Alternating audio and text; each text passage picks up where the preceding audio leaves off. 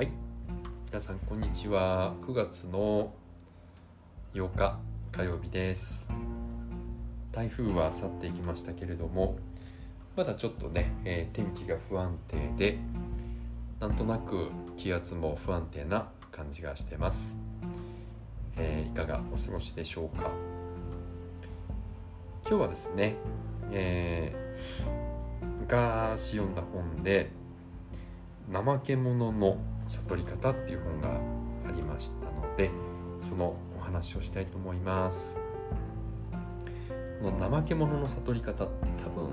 20年前ぐらいにね、え、書店に結構並んでてもっと前かな30年前ぐらいになるんですかね。20年前ぐらいかな。もうそれすらもよく覚えてないぐらい、えー、昔なんですけどちょっとね薄っぺらい本でタデウス・ゴラスさんっていう方が書いてて非常に面白かったのでもう今手元にないのでね、えー、記憶をもとにお話をしてますけれども怠け者の悟り方っていうのはですねまあ本当にもう覚えてることが一つしかないんですね。それは、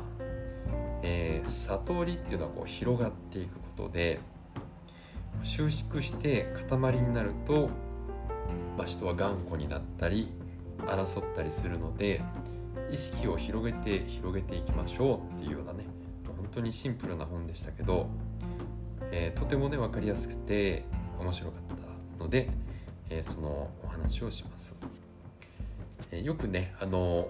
空風火水地っていうね5つのこう要素5つのエレメントのこ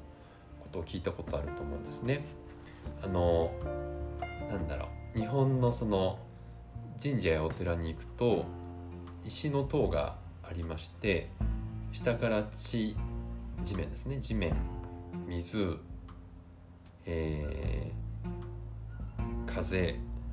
あ火か火風空ですね。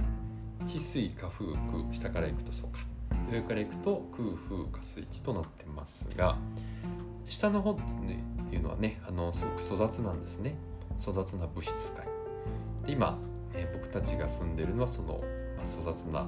物質でできた世界ですね。でその次ですね水水っていうのは液体でこういろんなものに姿を変えていきますね。流動的で。水の世界。少しあの微細になっていきます。そして、えー、火になるとこれはもう何て言うんですかね。もうまあ熱は感じますけど触って掴んだりはできないですよね熱いし。はいそれが火の状態で。そしてその後は風になりますね。もう風になるともうかなりこう自由にあらゆるところ空間を行き来できます。そして空ね、空間になるともうスペースになってどんどんこう広がっていくんですけれどもでその、まあ、バイブレーションがどんどんこうきめ細かくなっていくと、えー、意識がどんどんいろんなものと溶け合って広がってもう時間も超えて無限になっていくとでそれがまあちょっと何ですかね宇宙意識とか、えー、まあ神様の意識とかそういったものに近づいていくのかなと思ってます。でなんとなくねその子供とか怒ってる人とかってギュッとあの顔にですね眉間にしわを寄せて見るからにその塊になってますよね。内側に閉じこもって収縮してギューッと力が入って、うん、それがもう怒りの状態とか、えーまあ、憎しみの状態であったりするかもしれません。でだんだんその笑顔になっていくと外側にねこう広がっていく感じがしませんか？笑顔もね。えー、ニコって笑うとこう眉毛と眉毛の間がスーッと広がって顔も、えー、広がっていってでジェスチャーなんかもね手を大きく広げたりしてで笑い声なんかもね、あのー、もう響いてわーって空間にね広がっていくような感じですよね。そう。そしてあのー、どんどんどんどんその微細になっていくと軽くなっていくんですよね。からなんかそのなんだろう。一緒にいて心地がいい人ってすごく軽くてなんかこう広がっていくようなそんな感覚がありますよね。で逆にその頑固な人っていうのは一緒にいるとちょっとしんどいですよね。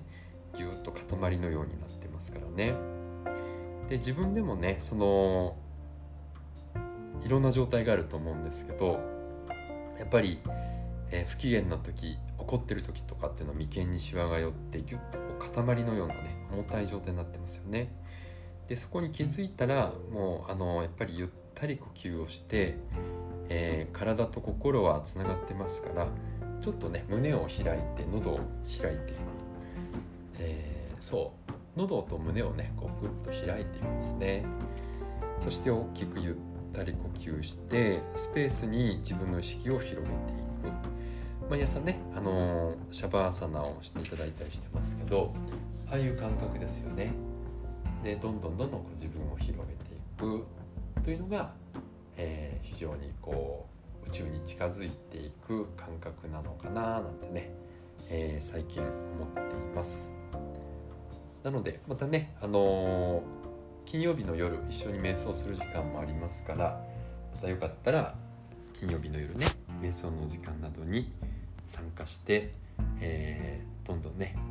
一緒に意識をスペースに広げていきましょう。それでは最後まで聞いていただいてありがとうございました。